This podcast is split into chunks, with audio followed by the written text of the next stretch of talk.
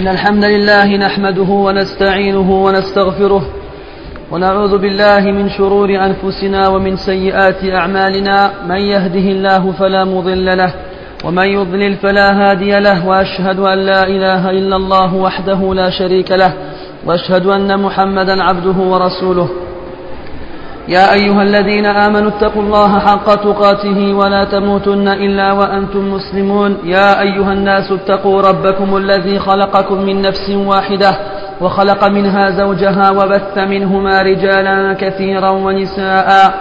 واتقوا الله الذي تساءلون به والأرحام إن الله كان عليكم رقيبا. يا أيها الذين آمنوا اتقوا الله وقولوا قولا سديدا.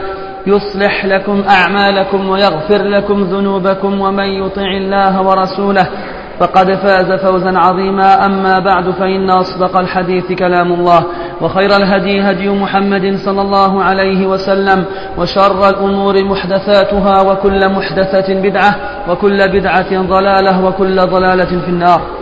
أما بعد فكما تقرر موضوع محاضرتنا بإذن الله تبارك وتعالى عن الجنة. فالجنة أيها الأخيار دار أعدها الله تبارك وتعالى لعباده الصالحين.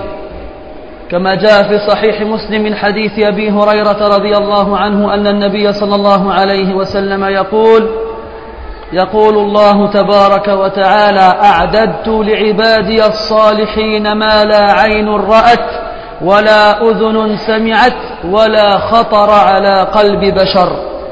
ثم تلا النبي صلى الله عليه وسلم قول الله عز وجل فلا تعلم نفس ما أخفي لهم من قرة أعين جزاء بما كانوا يعملون. ولكن أيها الأخيار اعلموا أنه قبل الحديث عن الجنة لا بد أن نشير إلى مراحل يمر بها المؤمن قبل أن يستقر في الجنة. فلا يخفى على أحدكم أن الإنسان كتب الله تبارك وتعالى عليه الموت والفناء. فكل من عليها فان ويبقى وجه ربك ذو الجلال والإكرام. فالإنسان يعيش حياة الله أعلم مداها ثم يموت. فإما أن, أن يكون قبره روضة من رياض الجنة وإما أن يكون والعياذ بالله حفرة من حفر النيران. فيبقى أو يمكث في قبره ما شاء الله أن يمكث. ثم يأمر الله تبارك وتعالى إسرافيل عليه السلام أن ينفخ في الصور. فإذا نفخ في الصور كل شيء سعق. وكل شيء خاف وكل شيء مات إلا, ما إلا من شاء الله. ثم يبقى الله تبارك وتعالى أربعين.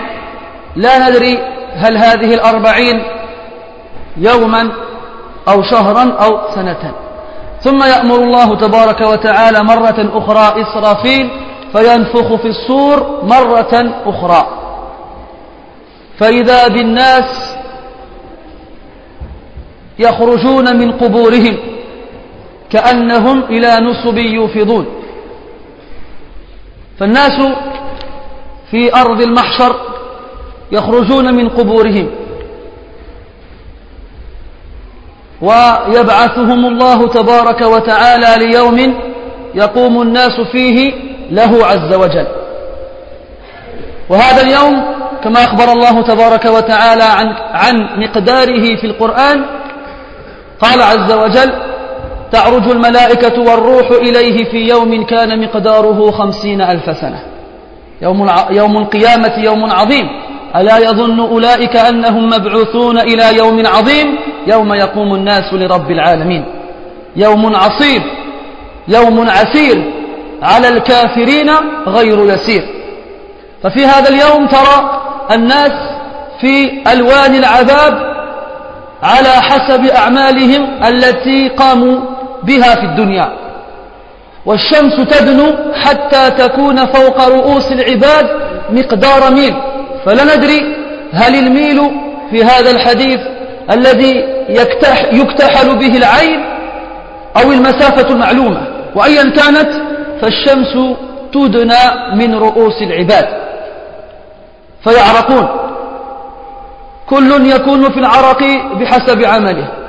منهم من يصل العرق إلى كعبيه ومنهم من يصل العرق إلى ركبتيه ومنهم من يصل العرق إلى حقويه ومنهم من يصل العرق إلى منكبيه ومنهم من يلجمه العرق إلجاما. ثم إذ بالسماء تشققت وإذ بالملائكة نزلت وإذ بالرب تبارك وتعالى يأتي إتيانا يليق بعظمته وجلاله فليس كمثله شيء وهو السميع البصير يأتي لماذا؟ لفصل القضاء فيحاسب الناس يحاسب المسلمين ويحاسب المجرمين فوربك لنسألنهم أجمعين عما كانوا, يفعل عما كانوا يعملون. فلنسألن الذين أرسل إليهم ولنسألن المرسلين. فمن يعمل مثقال ذرة خيرا يره ومن يعمل مثقال ذرة شرا يره. ثم يوضع الميزان. فمن ثقلت موازينه فأولئك هم المفلحون. ومن خفت موازينه فأولئك الذين خسروا أنفسهم في جهنم خالدون. ثم يوضع الصراط على متن جهنم. والصراط جسر يعبر عليه الناس وهذا الجسر كما وصف في بعض الأحاديث أدق من الشعر وأحد من السيف.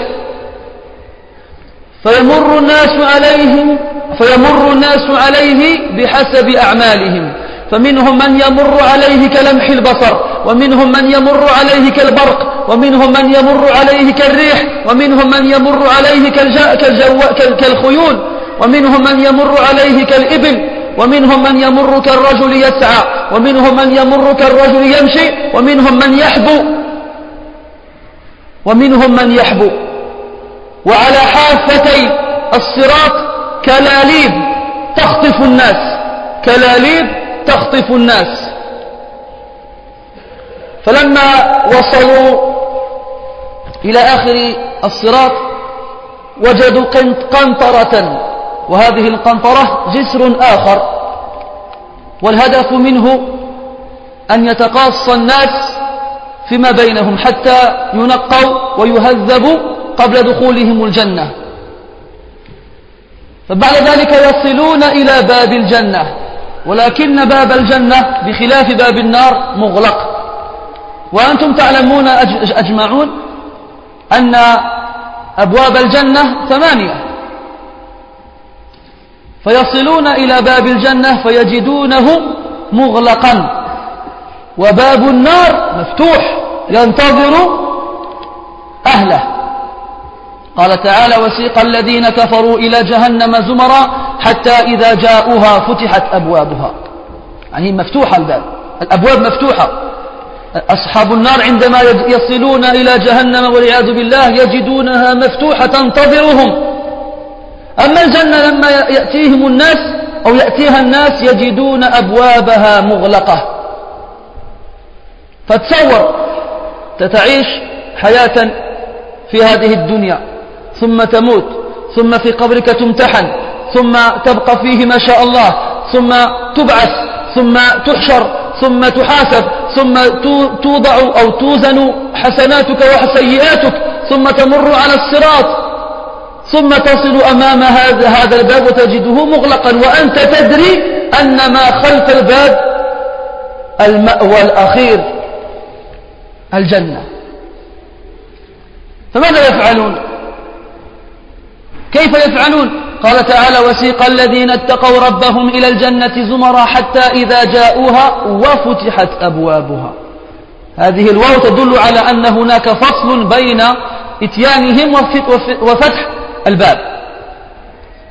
فإليكم التفصيل الذي جاء في صحيح مسلم من حديث حذيفة بن اليمان رضي الله عنه أن النبي صلى الله عليه وسلم قال يجمع الله الناس فيقوم المؤمنون حتى تزلف لهم الجنة.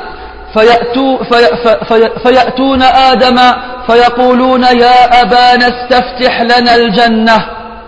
فيقول آدم عليه الصلاة والسلام وهل أخرجكم من الجنة إلا خطيئة أبيكم؟ اذهبوا إلى ابن إبراهيم خليل الله لست بصاحب ذلك. فيقول إبراهيم عليه السلام لست بصاحب ذلك إنما كنت خليلا من وراء وراء. اعمدوا إلى موسى الذي كلمه الله تكليما. فيقول موسى عليه السلام لست بصاحب ذلك. اعمدوا أو اذهبوا إلى عيسى كلمة الله وروحه. فيقول عيسى عليه السلام لست بصاحب ذلك. فيأتون محمدا صلى الله عليه وسلم فيقوم فيؤذن له.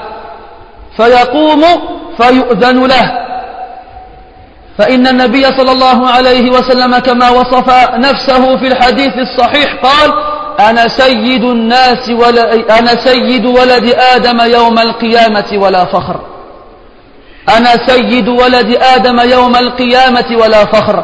وفي صحيح مسلم أيضا من حديث أنس رضي الله عنه أن النبي صلى الله عليه وسلم قال آتي يوم القيامة باب الجنة فأستفتح فيقول الخازن من أنت؟ فأقول محمد فيقول الخازن بك أمرت ألا أفتح لأحد قبلك. بك أمرت ألا أفتح لأحد قبلك.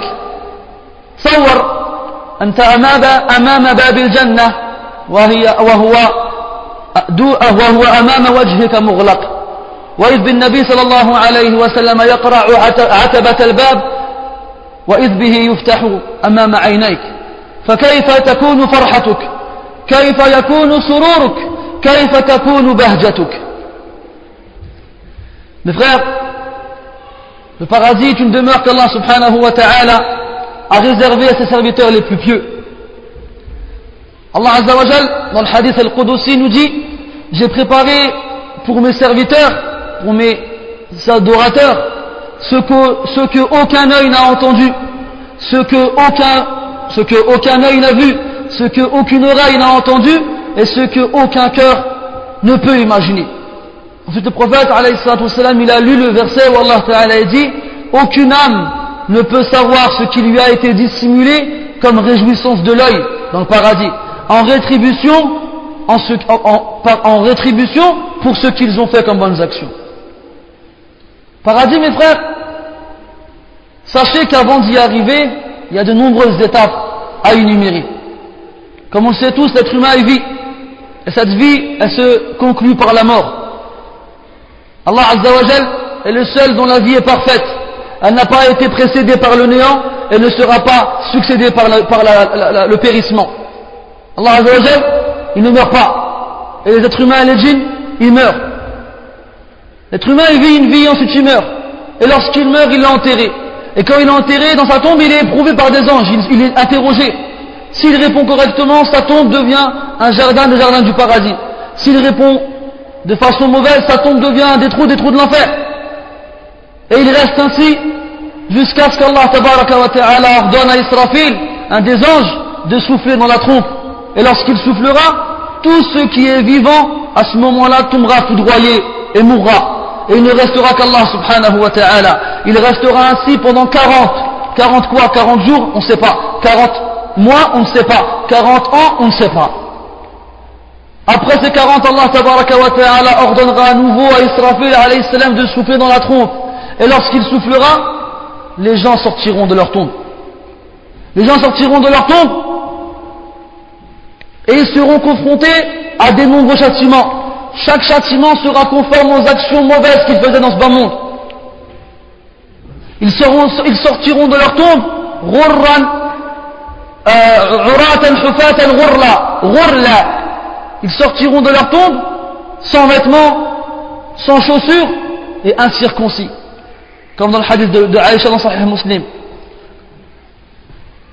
Et chacun, comme on a dit, il aura un châtiment propre à lui en fonction des péchés qu'il faisait fit dunya. Et Allah tabaraka wa il fera descendre le soleil jusqu'à ce qu'il se trouve au-dessus de leur tête, d'une distance d'un mille. Le mille en arabe, ça a deux significations. Ça veut soit faire, ça fait référence au bâton avec lequel on se met du noir dans l'œil, soit ça fait référence à la distance connue qui est à peu près 1 km 800 quelle que soit l'une des deux significations, le soleil se rapproche de la tête des gens. Est-ce qu'ils fondront? Non. Est-ce qu'ils brûleront? Non. Qu'est-ce qu'ils feront? Ils sueront. Et chacun y suera en fonction de ses mauvaises actions. Il y en aura dont la sueur atteindra les chevilles, d'autres dont la sueur atteindra les genoux, d'autres dont la sueur atteindra les hanches, d'autres dont la sueur atteindra les épaules, et d'autres qui se noieront dans leur sueur. Et ils resteront ainsi combien de temps? Pendant 50 000 ans, comme Allah wa ta'ala l'a informé dans le Coran. Ensuite, le ciel se déchirera et les anges descendront.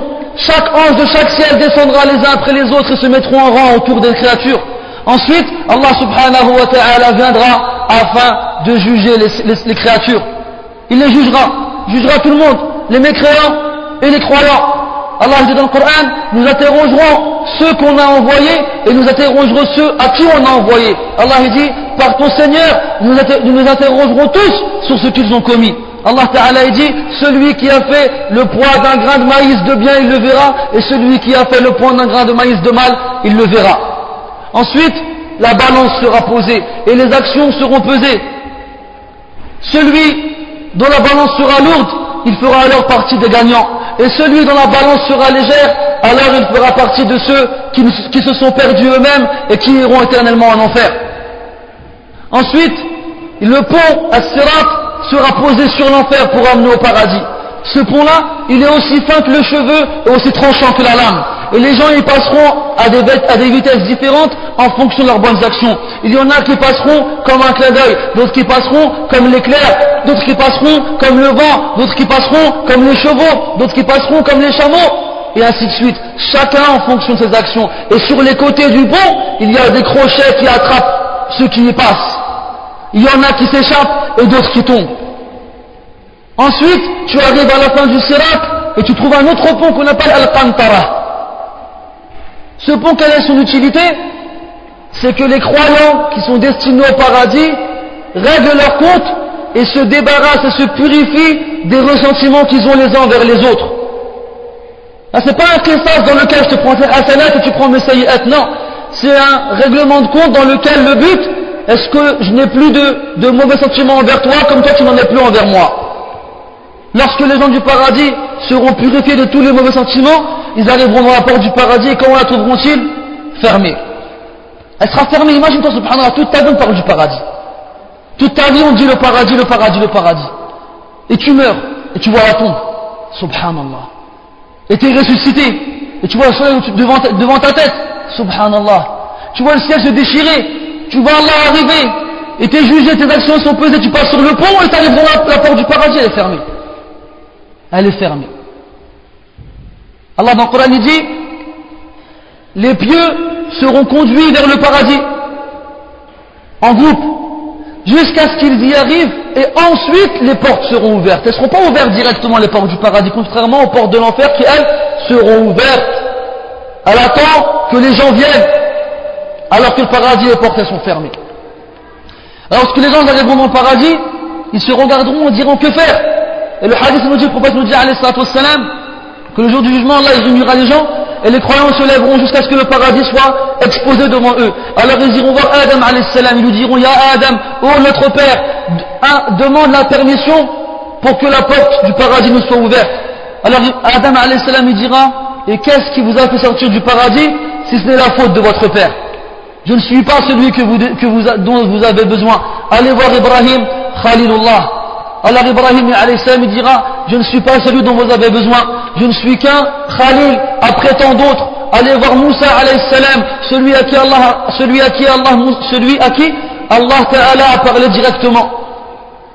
Alors ils diront à Moussa salam la même chose, il dira non, je ne suis pas celui dont vous avez besoin, allez voir Isa salam le mot d'Allah Ta'ala et son esprit. Alors Isa dira alayhi salam, je ne suis pas celui dont vous avez besoin, allez voir Muhammad sallallahu alayhi wa sallam. Alors ils iront voir Muhammad sallallahu alayhi wa sallam, il se lèvera et il demandera la permission. Comment ça va se passer? Anas nous rapporte dans, dans Sahih Muslim que le prophète a dit alayhi salam, le jour du jugement, c'est le prophète qui parle alayhi salam, le jour du jugement, j'arriverai devant la porte du paradis et je demanderai à ce qu'elle s'ouvre alors le gardien du paradis me dira qui es-tu? Alors je répondrai je suis Muhammad. Alors l'ange me répondra, le gardien me dira, on m'a ordonné, de n'ouvrir la porte à personne avant toi. Le prophète lorsqu'il se décrit dans certains hadiths, il dit Je suis le plus noble des fils d'Adam le jour du jugement, et ceux-ci s'en m'entardisent. Le prophète est le seul être humain à qui l'ange ouvrira la porte du paradis. Imagine-toi, essaye d'imaginer la joie et le bonheur que tu éprouveras lorsque tu seras devant la porte du paradis et que tu la verras s'ouvrir lentement. Et que tu la verras s'ouvrir et toi, on t'en a parlé toute ta vie. Et dans la tombe, on t'a dit, tu iras au paradis. Et dans le jugement, on t'a dit, tu iras au paradis. Et tu arrives la porte, elle est fermée. Et là, la porte s'ouvre et tu vois le paradis. Comment tu peux être heureux. À quel point tu peux être heureux. ثم اعلموا أيها الأخيار أن الناس عند دخولهم الجنة يتغيرون. فإنهم يستقرون في أحسن ما يكون وأجمل ما يوجد. فبالتالي ينبغي أن تتغير هيئتهم وصورتهم. وقد جاء في الصحيحين من حديث أبي هريرة رضي الله عنه أن النبي صلى الله عليه وسلم قال إن أول زمرة يدخلون الجنة على سورة القمر في ليلة البدر ثم الذين يلونهم على أشد كوكب دري في السماء إضاءة. لا يبولون ولا يتغوطون ولا يمتخطون ولا يتفلون أمشاتهم الذهب والفضة ورشحهم المسك وأزواجهم من الحور العين على صورة أبيهم ستون ذراعا في السماء. على صورة أبيهم ستون ذراعا في السماء. أظننت أيها الأخ الكريم أن هذه الجنان التي عرضها السماوات والأرض يمكن لك كبشر على هيئتك الطبيعية أن تستمتع بها؟ لا. لا بد أن تتغير فتكون على صورة أبيك آدم عليه السلام ستون ذراعا في السماء. ويشرق من وجهك نور كنور القمر في ليلة البدر. وكيف لا يكون الأمر كذلك؟ وقد قال الله تبارك وتعالى ولقاهم نظرة وسرورا ولقاهم نظرة وسرورا. وجوه يومئذ ناظرة. وجوه يومئذ مسفرة. وجوه يومئذ ناعمة. فلا بد أن تكون تلك الوجوه على صورة تليق بمقامهم في الجنة. Mes frères, le paradis est la meilleure des demeures et la plus belle et la plus parfaite. Donc il incombe à ce que ses occupants, lorsqu'ils y entrent, aient une apparence différente de celle qu'ils ont ici-bas. Comment les gens seront-ils lorsqu'ils entreront au paradis? À quoi ressembleront-ils? On va te dire dans le hadith que le premier groupe qui entrera au paradis sera à l'image de la lune lorsqu'elle est pleine. Sera à l'image de la lune lorsqu'elle est pleine, dans la clarté et la beauté et la perfection. Le groupe qui les succédera, ceux qui passeront après, seront tels l'étoile brillante dans le ciel. Ils, Hein. Ils n'urineront pas, ils n'iront pas à la selle, ils n'auront pas de mort, et ils ne cracheront pas. On sait tous ici, mes frères, que les gens du paradis boivent et mangent. Allah أخبرنا تبارك وتعالى في القرآن في عدة آيات أن أهل الجنة يأكلون ويشربون فأين يذهب ذلك لا يبولون ولا يتغوطون On sait que les gens du paradis mangent et boivent. Dans de nombreux versets, Allah nous a informé sur cela. Alors nous on sait qu'ils n'urinent pas et ne vont pas au sel. Alors comment se débarrassent-ils de cela Ils n'ont pas de mort et ils ne crachent pas. Faut dire dans le hadith leurs peignes, leurs peignes sont en or et en argent. Et la sueur de leur front a l'odeur du misque. La sueur de leur front a l'odeur du misque. C'est comme ça que s'évacue la nourriture et la boisson que tu manges au paradis. par un roux ou par la sueur qui a une odeur de misk. وقد تسأل أيها الأخ الكريم عن سبب وجود الأمشاط في هذا الحديث لماذا ذكر الرسول صلى الله عليه وسلم الأمشاط وأنهم من الذهب والفضة هذا من باب يعني أن إذا كان الأمشاط مصنوعة من الذهب والفضة فما بالك بما فوقها. فما بالك بما فوقها من الثياب والأرائك والدور والغرف وغيرها. ما بالك؟ فالإنسان يستعمل المشط في اليوم مرة أو مرتين. فإذا كان المشط مذكورا في الحديث على أنه من ذهب أو فضة فما بالك بما فوقه On peut se poser la question pourquoi le prophète il a parlé du peigne dans le hadith. Le peigne n'est pas un objet dont on se sert constamment. C'est un objet dont on se sert une fois ou deux dans la journée. Alors qu'est-ce que, qu'est-ce que la mention du peigne vient faire dans le hadith, notamment qu'ils sont en or et en argent C'est pour nous dire que si le peigne est en or et en argent, alors c'est une chose dont tu n'as pas essentiellement besoin, que dire alors des choses qui sont meilleures que le peigne?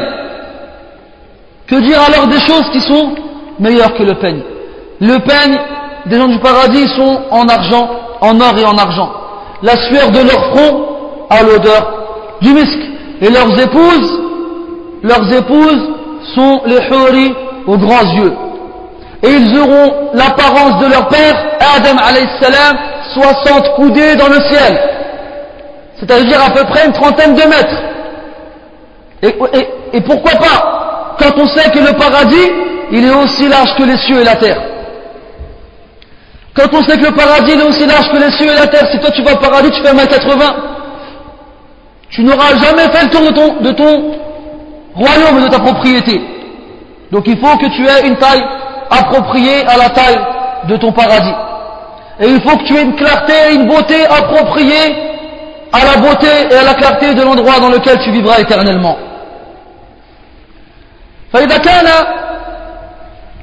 ذلك شأن أول من يدخل الجنة فما شأن آخر من يدخل الجنة ما شأن آخر من يدخل الجنة جاء في صحيح مسلم من حديث عبد الله بن مسعود رضي الله عنه أن النبي صلى الله عليه وسلم قال إن آخر رجل يدخل الجنة رجل يمشي على الصراط مرة ويكبو مرة وتسعفه النار مرة يمشي على الصراط مرة ويكبو مرة ازلق وتسعفه النار مرة يعني تجره حتى إذا ما جاوز الصراط نظر إلى خلفه وقال لها تبارك الذي نجاني منك الحمد لله الذي أعطاني ما لم يعط أحدا من الأولين والآخرين من خلقه.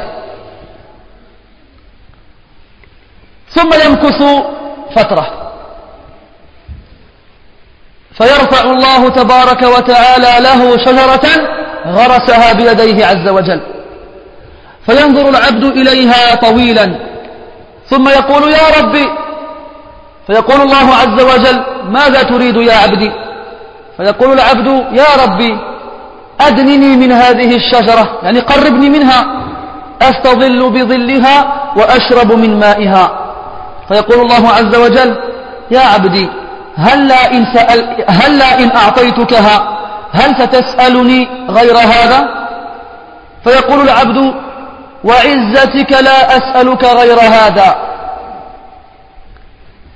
فيعذره الله تبارك وتعالى لأنه يرى ما لا صبر له عليه. فيدنيه من هذه الشجرة. فيستظل بظلها ويشرب من مائها. ويمكث كذلك فترة. ثم يرفع الله تبارك وتعالى له شجرة أخرى هي أحسن من الأولى. فينظر إليها الرجل طويلا. ثم يقول يا ربي فيقول الله تبارك وتعالى ماذا تريد يا عبدي؟ فيقول العبد يا ربي أدنني من هذه الشجرة أستظل بظلها وأشرب من مائها. فيقول الله تبارك وتعالى يا عبدي ألم تعطي العهود والمواثيق ألا تسألني غير الذي سألت؟ فيقول العبد يا ربي وعزتك لا أسألك غير ذلك. فربه يعطيه ويقربه لأنه يرى ما لا صبر له عليه. فيمكث فترة. ثم يرفع الله له شجرة على باب الجنة. فينظر إليها الرجل طويلا ثم يقول يا ربي. فيقول الله تبارك وتعالى ماذا تريد يا عبدي؟ فيقول العبد يا ربي أدنني من هذه الشجرة أستظل بظلها وأشرب من مائها. فيقول الله تبارك وتعالى يا عبدي ألم تعطي العهود والمواثيق ألا تسأل غير الذي سألت؟ فيقول العبد ورب يا رب وعزتك لا أسألك غيرها. فيدنيه الله تبارك وتعالى منها لأنه يرى ما لا صبر له عليه حتى إذا ما جاء تحت هذه الشجرة التي هي على باب الجنة استمع إلى أصوات أهل الجنة. تصور. تصور أنت بمفردك في الليل خارج البيت وإذ بجدار يحول بينك وبين من خلفه وتسمع أصوات تسمع ناس يضحكون يفرحون يغنون. فأنت بطبعك البشري تقول لو وددت أن أرى ما خلف هذا الجدار أو لو وددت أن أشاركهم في فرحتهم فتصور أنت وأنت خلف باب الجنة وأنت تسمع إلى أصوات أهل الجنة. هذا يضحك. وهذا يحدث صاحبه وهذه تغني لزوجها. فكيف تكون كيف يكون طمعك في أن تكون منهم؟ فيقول العبد يا ربي فيقول الله تبارك وتعالى ماذا تريد يا عبدي؟ فيقول العبد يا ربي أدخلني الجنة. فيقول الله تبارك وتعالى يا عبدي ما الذي يرضيك مني؟ يا عبدي ما الذي يرضيك مني؟ أترضى أن أعطيك الدنيا ومثلها معها؟ فيقول العبد يا ربي أتهزأ بي وأنت رب العالمين؟ وهنا ضحك رسول الله صلى الله عليه وسلم. فسأله الصحابة رضي الله عنهم يا رسول الله مما تضحك؟ فقال صلى الله عليه وسلم أضحك من ضحك الرب عز وجل. فيضحك الله عز وجل من عبده ويقول يا عبدي إني لا أستهزئ بك ولكني على ما أشاء قادر ولكني على ما أشاء قادر فهذا شأن آخر من يدخل الجنة Mais frère, après qu'on ait vu comment les premiers entrent au paradis, à votre avis, comment les derniers entrent au paradis Le prophète nous dit, alayhi salatu salam, le, dernier à entrer au paradis est un homme qui passe sur le sirat, sur le pont, en marchant. Il marche. Une fois il marche, une fois il trébuche, mais il ne tombe pas. Et une fois l'enfer, il le tire, mais il ne l'a pas. Jusqu'à ce qu'il arrive à destination, il se retourne, regarde derrière lui, il dit au pont, que soit béni celui qui m'a sauvé de toi. Louange soit faite à celui qui m'a donné ce qu'il n'a pas donné à la création. Et il restera à cet endroit un, moment. Et Allah ta'ala lui fera pousser un arbre près de lui. Alors l'homme dira Ya Allah Allah lui répondra Que veux-tu mon serviteur? L'homme dira Ya Allah rapproche-moi de cet arbre afin que je profite de son ombre et que je bois de son eau. Alors Allah Ta'ala lui dira Oh mon serviteur, si je te donne ce que tu demandes, est-ce que tu me demanderas autre chose? Et le serviteur lui dit Non, Ya Allah, par ta puissance, je ne te demanderai rien d'autre. Alors Allah Ta'ala le fera rapprocher de l'arbre parce qu'il sait les choses pour lesquelles il ne peut pas patienter. Alors l'homme il restera près de cet arbre-là, il profitera de son ombre et boira de son eau pendant un moment. Et Allah Ta'ala il lui fera pousser un autre arbre meilleur que le premier. Alors l'homme il nous regardera un moment et après il dira Ya Allah, rapproche-moi de cet arbre. Alors Allah il lui dira Oh mon serviteur, ne t'es-tu pas engagé à ne rien demander d'autre? Alors l'homme il dira Ya Allah, je te promets, je te jure que si tu m'approches de cet arbre-là, je ne te demanderai rien d'autre. Alors Allah il le rapprochera du deuxième arbre parce qu'il sait les choses pour lesquelles il ne peut pas, patienter. Un peu plus tard, Allah lui fera pousser un troisième arbre qui est sur, du moins qui est près de la porte du paradis. L'homme il regardera un moment, ensuite il dira Ya Allah, se rapprocher de cet arbre. Alors Allah lui dira, ô oh mon serviteur, ne t'étais-tu pas engagé à ne rien demander d'autre L'homme lui dira, Ya Allah, je te promets, je te jure, que je ne te demanderai rien d'autre. Alors Allah il le rapprochera de l'arbre, parce qu'il sait les choses pour lesquelles il ne peut pas patienter.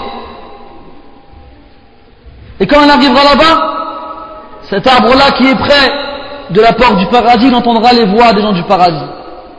Imagine-toi, en tant qu'être humain, tu es dehors, il fait nuit, et tu passes et tu vois un long mur.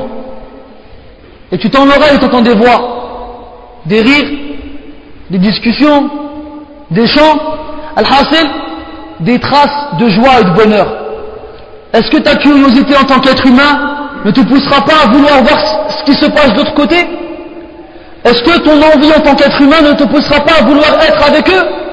Eh bien imagine-toi la même chose avec la porte du paradis, toi tu es de l'autre côté. Et t'entends les gens du paradis en train de rire, en train de chanter, en train de discuter. Il y en a un qui rigole, il y en a un autre qui discute avec un autre, et il y a une femme qui, dit des à mon son bien-aimé. Et toi tu es tout seul de l'autre côté, avec un arbre. Alors, l'homme il dira, Ya Allah, fais-moi rentrer au paradis. Alors Allah wa ta'ala lui dira, ô mon serviteur, qu'est-ce qui te rendrait satisfait de moi? Imagine Allah, il te dit une phrase comme ça. Allah te demande, qu'est-ce qui ferait que tu sois satisfait de lui? Est-ce que tu serais satisfait que je te donne ce bas monde et son équivalent avec? Alors l'homme, il n'en prend pas ses oreilles. Dis à Allah, te, moques-tu de moi alors que tu es le Seigneur des mondes? Et là le prophète, il éclate de rire. Les sahaba anhum disent, Ya Rasulallah, de quoi ris-tu? Et le prophète il répond, salam, je ris parce qu'Allah Ta'ala va rire de son serviteur lorsqu'il lui dira ça. Lorsqu'il lui dira, est-ce que tu te moques de moi Alors Allah lui répondra, au serviteur, je ne me moque pas de toi, mais je suis capable de tout. Mais je suis capable de tout. فدخل الناس الجنة لم يدخلها أحد من البشر قبل ذلك قط فأنت تصور لو أتيح لك أن زرت مكانا لم يسبقك أن تزوره من قبل. لا تعرفه. أنت تحتاج إلى أحد أمرين أو ثلاث. خريطة أو رجل يعرف المكان أو بحث في المواقع أو الشبكة وما أشبهها. يخبرك يخبرك عن الطرق والسبل الموجودة في هذا البلد. فهل في الجنة من ذلك؟ أنت تدخل الجنة والجنة كما قلنا عرضها السماوات والأرض. فهل عندما تدخلها تجد أناسا واقفين مع الباب ينتظرونك كأنك في المطر مع إيش بطاقة مكتوب عليها اسمك؟ ينتظرك؟ لا. أنت تعرف المكان أحسن من غيرك. وأنت تعرف الطريق من غير أن يخبرك به أحد. قال تعالى والذين قتلوا في سبيل الله فلن يضل أعمالهم. سيهديهم ويصلح بالهم ويدخلهم الجنة عرفها لهم. ويدخله ويدخلهم الجنة عرفها لهم. قال العلماء من التفسير يعني أهل الجنة عندما يدخلون الجنة يعرفون الطريق الذي يؤدي إلى منزله في الجنة. من غير أن يخبره به أحد. وقد جاء تصديق ذلك في صحيح البخاري من حديث أبي هريرة رضي الله عنه أن النبي صلى الله عليه وسلم قال والذي بعثني بالحق ما أنتم بأعرف بمساكنكم وأحوالكم في الدنيا من أهل الجنة بأزواجهم ومساكنهم في الجنة. أنت في الدنيا ما حسن دارك وأهلك من أهل الجنة من دارهم وأهلهم. ويدخلهم الجنة عرفها لهم. فتصور وأنت تتمشى على أرض الجنة. فماذا ترى؟ ترى الأنهار وترى الأشجار وترى الطيور وترى الملائكة. الملائكة يدخلون عليهم من كل باب. سلام عليكم بما صبرتم. فنعم عقب الدار. وترى الأنهار أنهار من أشياء مختلفة كما قال سبحانه مثل الجنة التي وعد المتقون فيها أنهار من ماء غير آس وأنهار من لبن لم يتغير طعمه وأنهار من خمر لذة للشاربين وأنهار من عسل مصفى. جنات تجري من تحتها الأنهار جنات تجري من تحتهم الأنهار جنات تجري تحتها الأنهار. فالأنهار تجري في كل مكان في كل مكان. تجري بين رجليك وتجري تحت أرضك وتحت تجري تحت الجنة. الملائكة تطير حيث ما شئت والطيور تطير حيث ما شاءت. الملائكة تطير حيث ما شاءت والطيور كذلك والأنهار تجري وأنواع الأشجار المختلفة مما لا عين رأت ولا أذن سمعت ولا خطر على قلب بشر. وإذ بك تصل إلى باب قصرك فكيف قصرك؟ كيف قصرك يا أخي؟ أخبر بذلك الصادق المصدوق الذي لا ينطق عن الهوى. كما أخرجه أحمد والترمذي من حديث أبي هريرة رضي الله عنه أنه قال قلنا يا رسول الله حدثنا عن الجنة. يا رسول الله حدثنا عن الجنة ما بناؤها؟ فقال صلى الله عليه وسلم لبنة من ذهب ولبنة من فضة وملاطها المسك. الملاط هي المادة التي فهي المادة التي يمسك أو تمسك بها اللبنتين.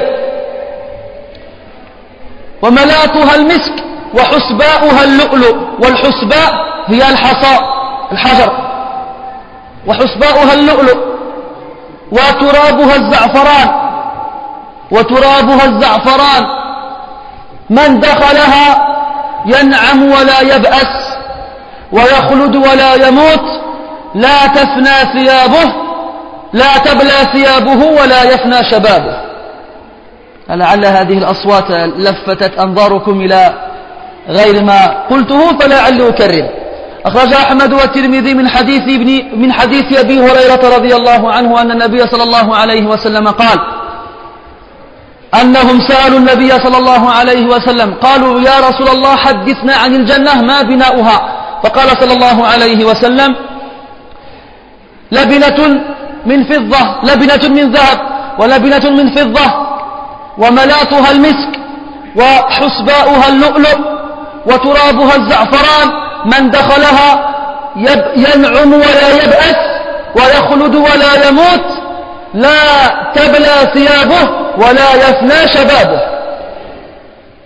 لا تبلى ثيابه ولا يفنى شبابه. فإذا وصلوا إلى هذه القصور اللبنة فيها من الذهب والفضة والحصى الموضوع تحته من اللؤلؤ. من الذي يستقبلهم؟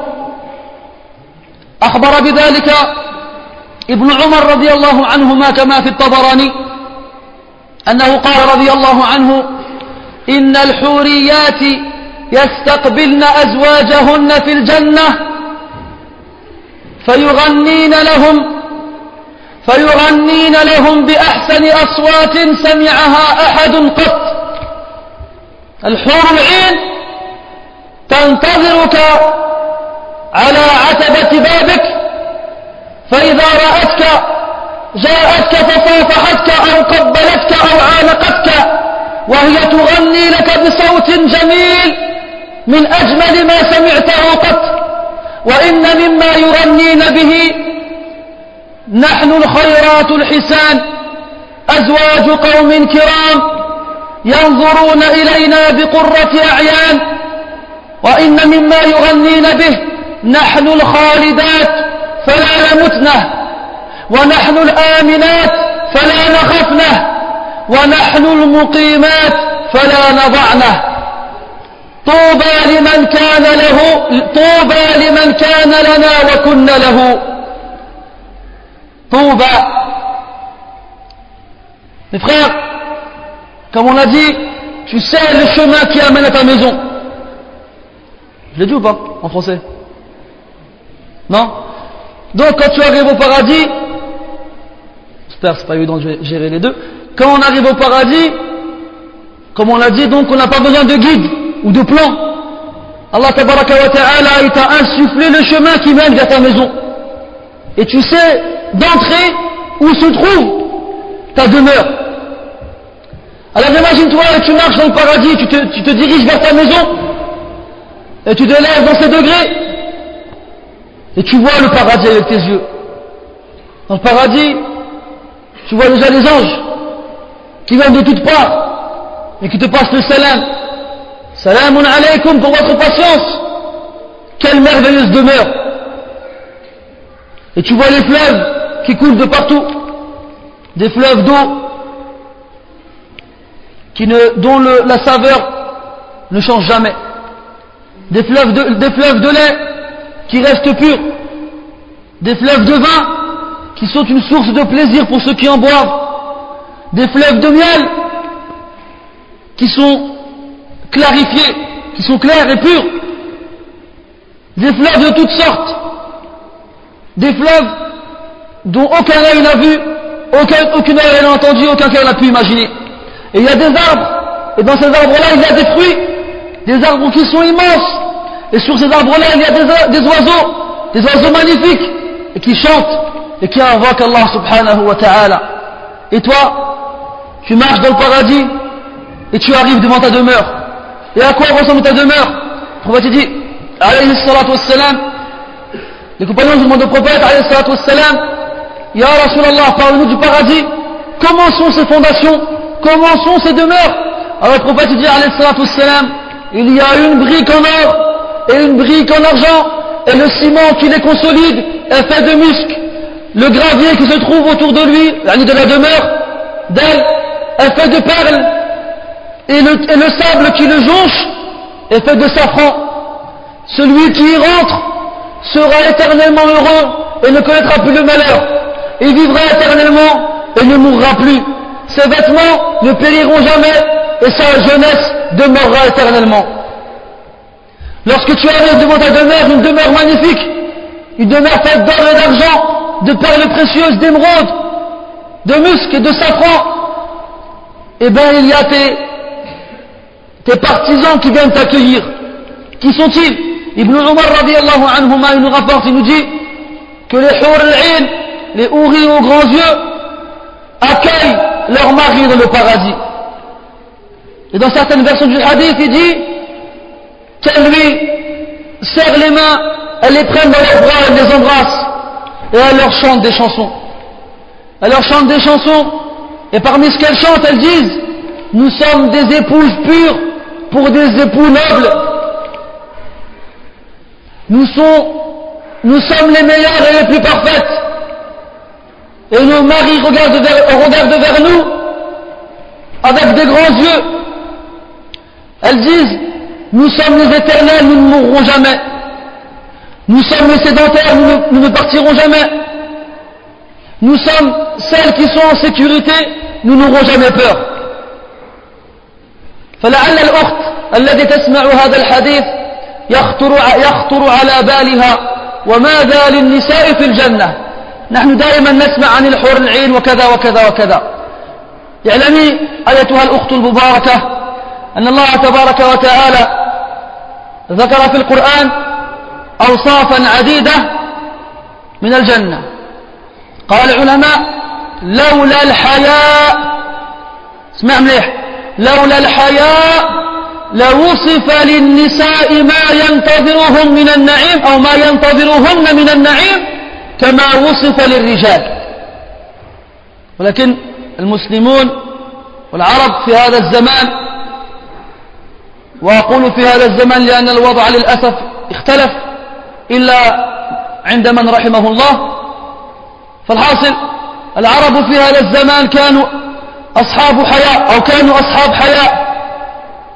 لم يكونوا يذكرون أشياء تتعلق بالمرأة أمام الآخرين فكانوا يكنون يعني يستعملون ألفاظ أخرى. لم يقولوا زوجتي أو امرأتي. يقولون أهلي أو أهل بيتي. إذا ذكروا النكاح كنوا عنه كما قال مجاهد رحمه الله. لأنهم أصحاب أسلوب وأصحاب آداب وأصحاب أخلاق وأصحاب حياء.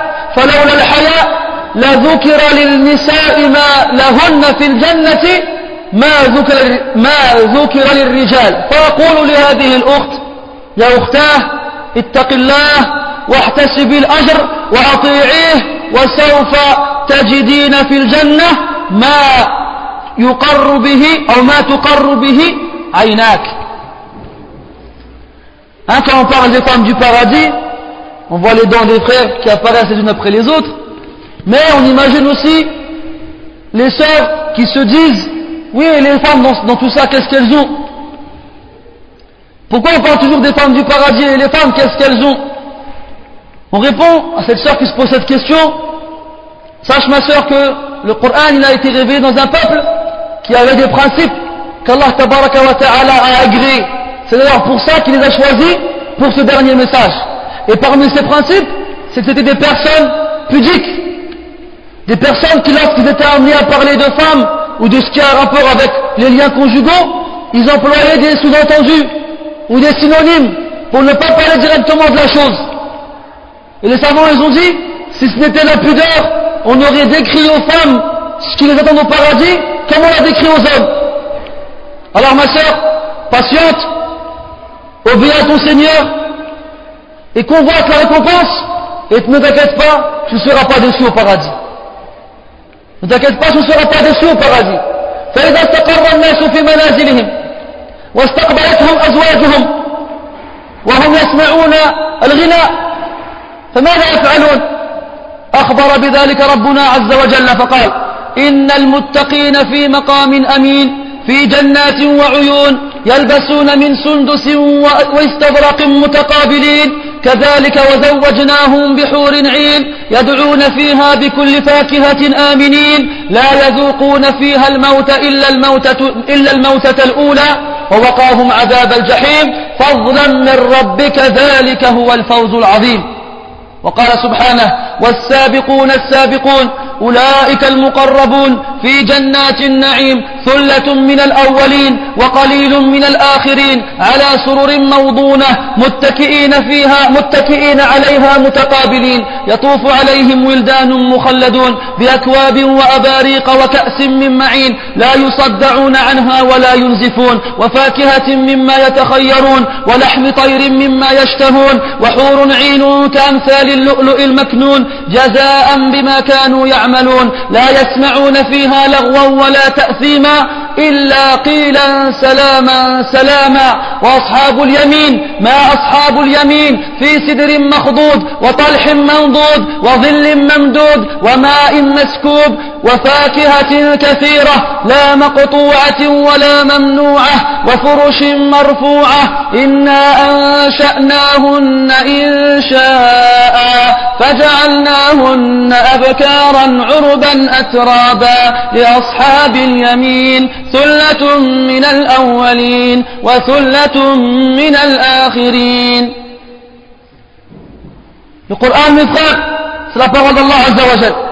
الله عز وجل يسبكات خير فرزي إذا القرآن الله تبارك وتعالى يتدك خير الله سبحانه وتعالى يتدك القرآن.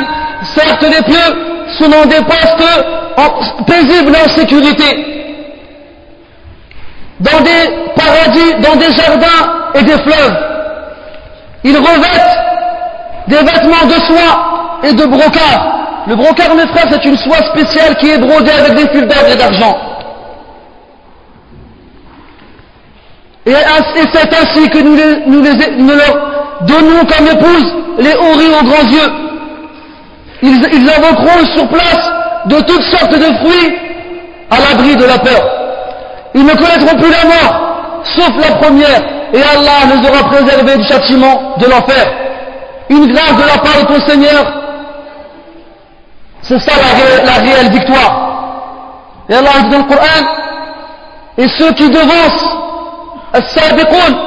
ceux qui devancent dans le khair, ceux qui font la course dans le bien, ce sont une multitude parmi les premiers et une minorité parmi les derniers. Ils seront sur des lits ornés ils y seront accoudés les uns face aux autres. Les enfants du paradis, les serviteurs du paradis circuleront parmi eux. avec des coupes, des brocs, et des verres d'eau de source, une eau cristalline. Ils ne seront pas étourdis et n'éprouveront pas de maux de tête. Et il y aura différents types de fruits qu'ils choisiront. Et il y aura des viandes d'oiseaux dont ils se délecteront. Et il y aura des femmes aux grands yeux qui sont comme la perle dans sa coquille, en rétribution pour ce qu'ils ont fait comme bonnes actions. Ils n'y entendront ni blasphème, ni mensonge, sauf paix, paix. Et les gens de la droite, qu'est-ce que les gens de la droite Ils seront dans un jujubier dont les épées ont été enlevées. Et dans un bananier au régime bien fourni et dont l'ombre est allongée et où il y aura beaucoup de fruits qui ne seront pas coupés ni interdites. Ils seront sur des lits élevés. Certes, nous avons créé la meilleure façon. Qui Les femmes du paradis. Inna Et là, ce verset, il concerne les hurlaïnes, il concerne les femmes croyantes qui vont au paradis.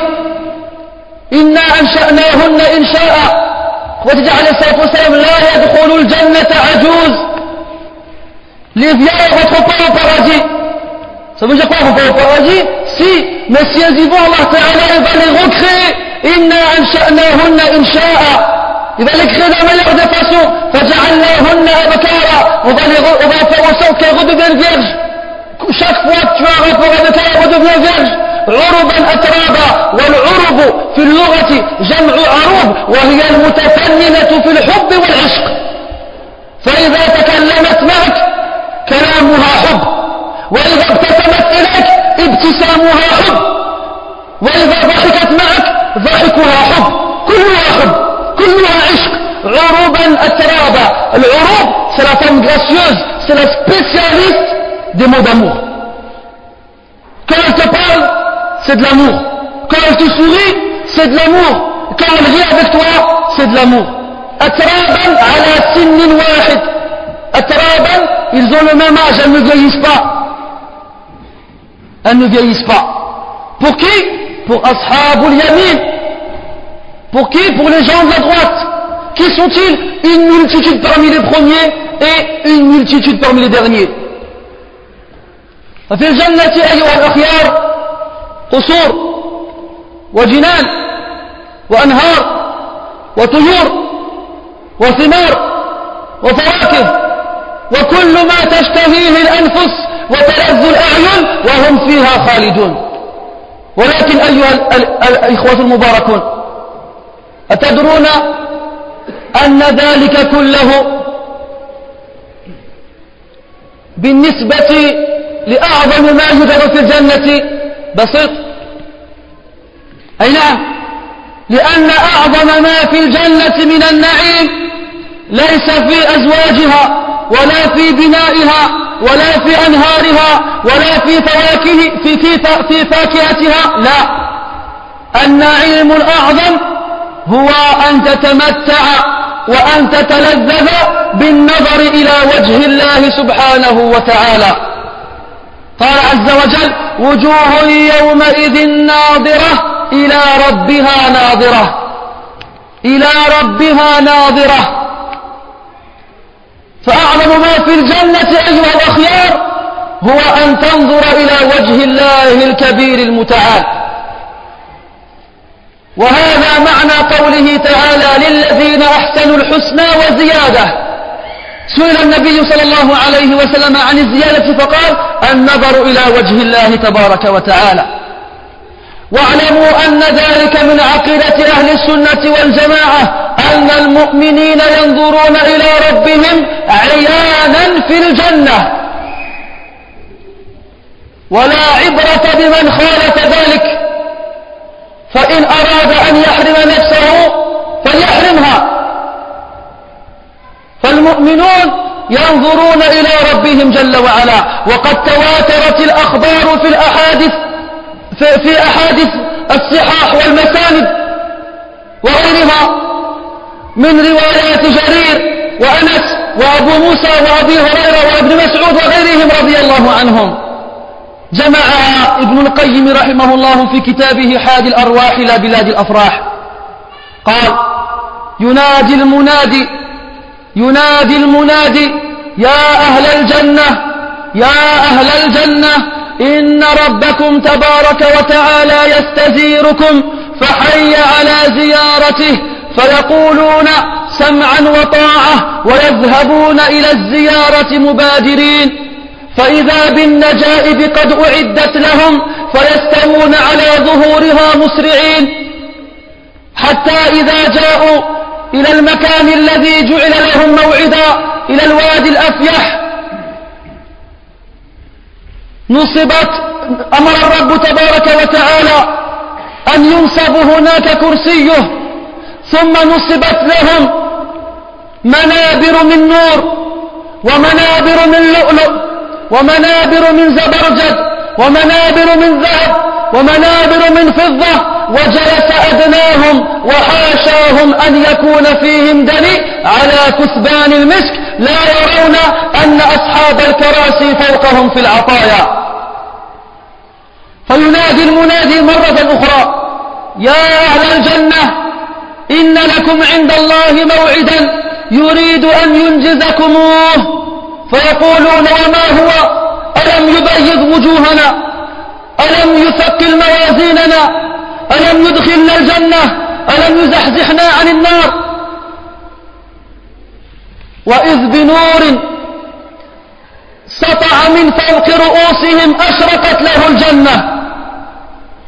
فإذا بالجبار جل جلاله فإذا بالجبار جل جلاله وتقدست أسماؤه أشرف, أشرف من فوقهم وقال يا أهل الجنة سلام عليكم. يا أهل الجنة سلام عليكم. فلا ترد هذه التحية بأحسن من قوله بأحسن من قولهم. اللهم أنت السلام ومنك السلام. تباركت يا ذا الجلال والإكرام. فيتجلى لهم الرب تبارك وتعالى ويضحك إليهم. يضحك إليهم. ويقول يا أهل الجنة يا أهل الجنة هل رضيتم؟ يا أهل الجنة. فيكون من, من ندائه عز وجل لهم أين عبادي أين عبادي الذين أطاعوني بالغيب ولم يروني فهذا يوم المزيد فهذا يوم المزيد فيجتمعون على كلمة واحدة أن رضينا فارض عنا فيجتمعون على كلمة واحدة. أن قد رضينا فارض عنا. فيقول الله تبارك وتعالى يا عبادي لو لم أرض عنكم لما أسكنتكم جنتي فاسألوني. هذا يوم المزيد. فيجتمعون على كلمة واحدة. أن أرنا وجهك ننظر إليه. فيكشف الرب تبارك وتعالى الحجب. فيتجلى له.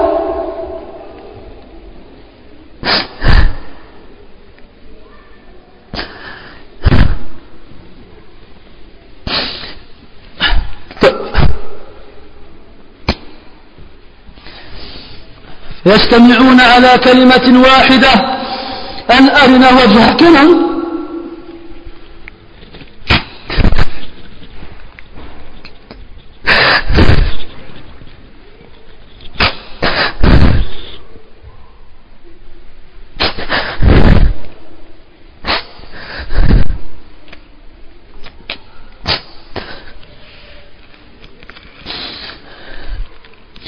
فيجتمعون على كلمة واحدة أن أرنا وجهك ننظر إليه. فيتجلى لهم الرب تبارك وتعالى فيكشف عنهم الحجب فما أعطوا شيئا أعظم من نظرهم إلى وجه الله تبارك وتعالى. ولولا أن الله تبارك وتعالى قضى عليهم ألا يحترقوا لاحترقوا وإن أحدهم ليحاضره الله تبارك وتعالى محاضرة. يقول له فيها يا فلان يا فلان أتذكر يوم فعلت كذا وكذا؟ فيقول العبد يا ربي ألم تغفر لي فيقول الله تبارك وتعالى بلى بمنزلة بمغفرتي بلغت منزلة هذه بمغفرتي بلغت منزلة هذه. نسأل الله تعالى أن يجعلنا ممن نتمتع بالنظر إلى وجهه الكريم Mes frères, sachez après tout ce qu'on vient de dire que le réel, la réelle récompense, l'ultime récompense dans le paradis ne réside pas dans ses fleuves, dans ses fruits, dans ses femmes, dans ses palais, dans, tout ce qu'elle contient, non. L'ultime récompense du paradis, mes frères, est le, privilège de pouvoir voir le visage d'Allah subhanahu wa ta'ala. Allah ta'ala dans le Coran dit, leurs visages ce jour-là seront resplendissants, ils regarderont vers leur Seigneur. Et Allah ta'ala dans le Coran, pour les bienfaisants, la meilleure des récompenses, et en plus, le prophète alayhi salatu salam, il a expliqué ce, rajout comme étant le fait de pouvoir voir le visage d'Allah subhanahu wa ta'ala.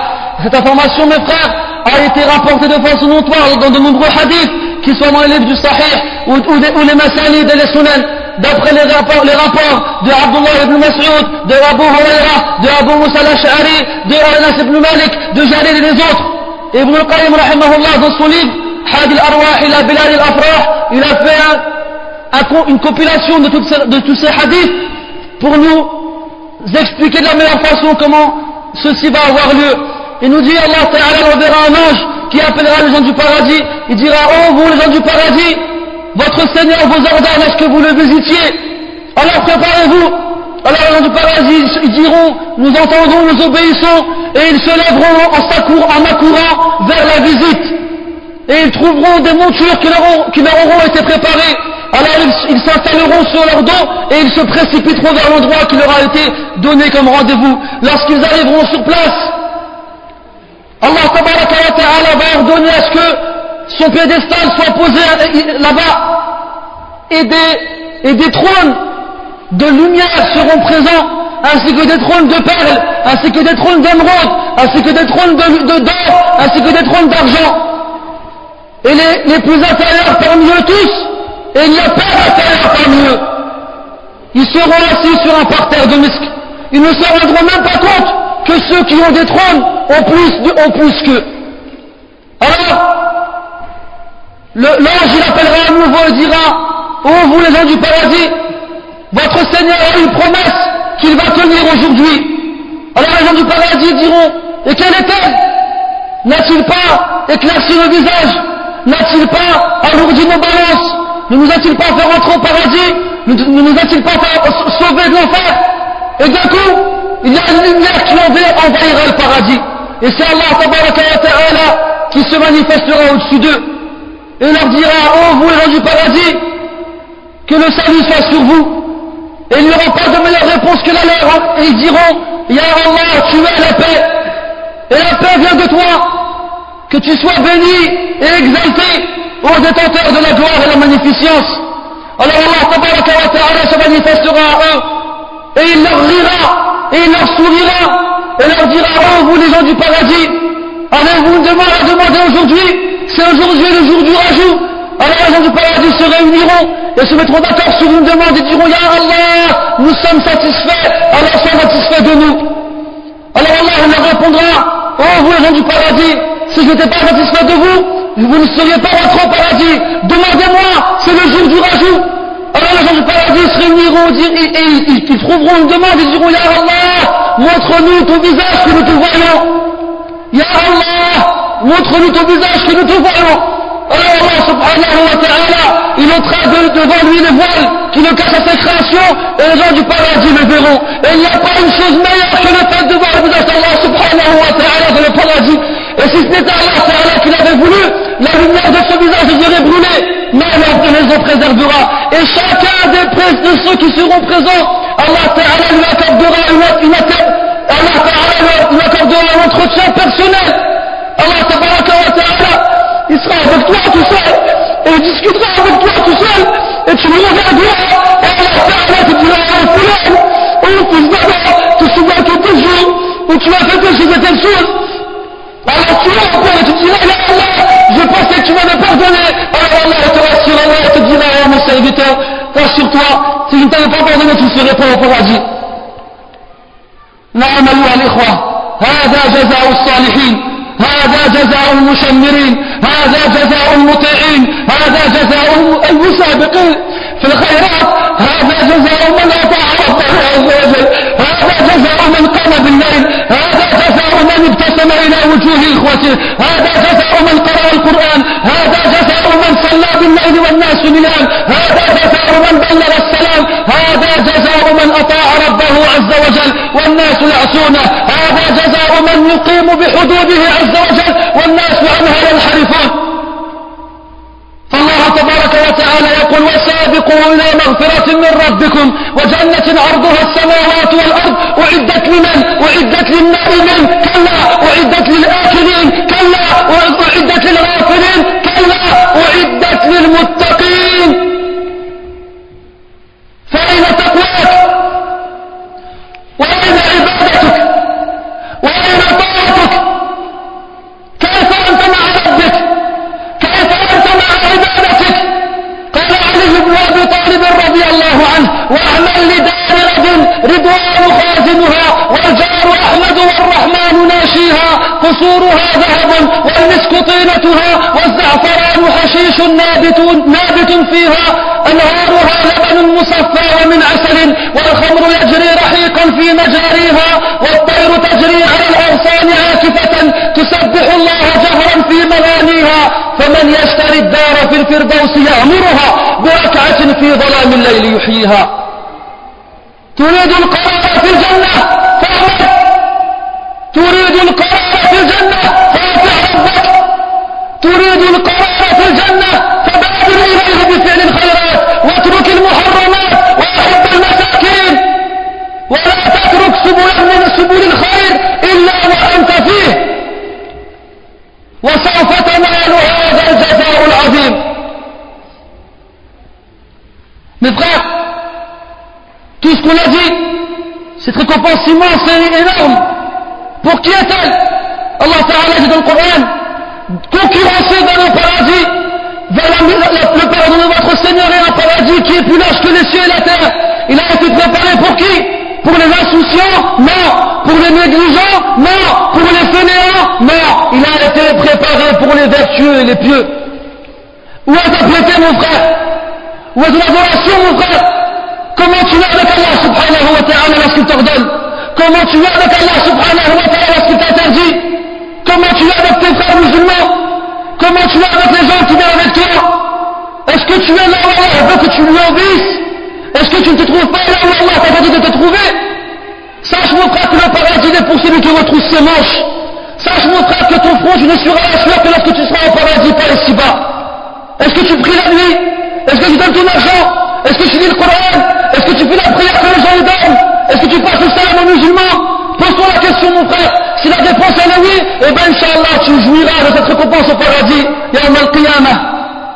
Ali ibn Abi Talib radiallahu anhu disait Et œuvre pour la demeure de demain dont le bâtisseur est le très miséricordieux dont le gardien est douanes et le voisin est Muhammad sallallahu alayhi wa sallam ces palais sont en or ces palais sont en or et sa terre est en, est en émeraude et l'herbe qui pousse du safran les fleuves qui y coulent sont de lait et de miel et le vin coule à sans aucun problème les oiseaux volent de branche en branche et chantent les gloires de leur Seigneur et chantent les gloires de leur Seigneur.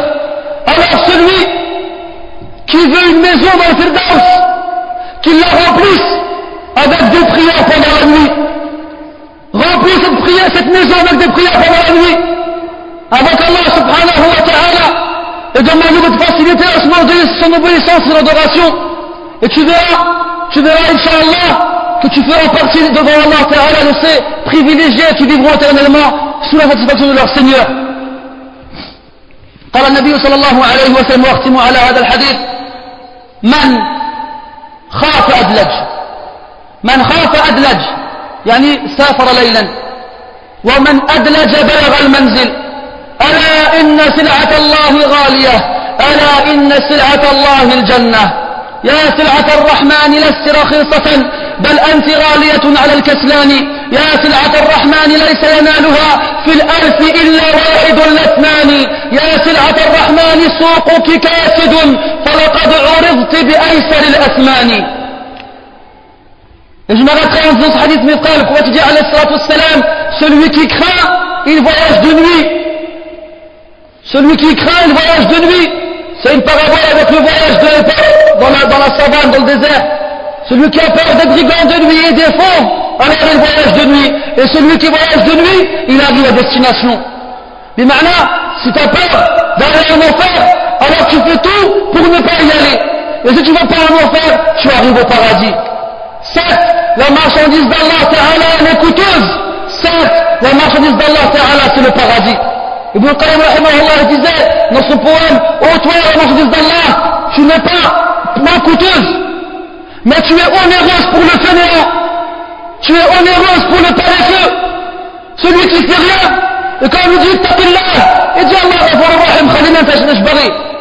Quand il dit, crains Allah, il dit, c'est bon, Allah, le le paradis, est grand, c'est bon, il a place pour tout le monde. Il la place pour les muttaqin. Pour toi, il n'y a pas de place. Le paradis, il est cher pour le paresseux. Oh, toi, le paradis, la, marchandise du très miséricordieux, Mirage sur mille que un, pas deux. Oh, toi, la marchandise du très miséricordieux, ton marché est périssable. Tu as été exposé à un prix très bas. Tu as été exposé à un prix très bas. Tu adores ton Seigneur et tu as été créé pour ça. Tu ne désobéis pas et tu vas au paradis. نسأل الله تبارك وتعالى أن يجعلنا من أهل الجنة. نسأل الله سبحانه وتعالى الجنة وما قرب إليها من قول وعمل ونعوذ به من النار وما قرب إليها من قول وعمل. اللهم متعنا بالنظر إلى وجهك الكريم في غير ضراء مضرة ولا فتنة مضلة. وصلى الله وسلم وبارك على محمد وعلى آله وأصحابه أجمعين.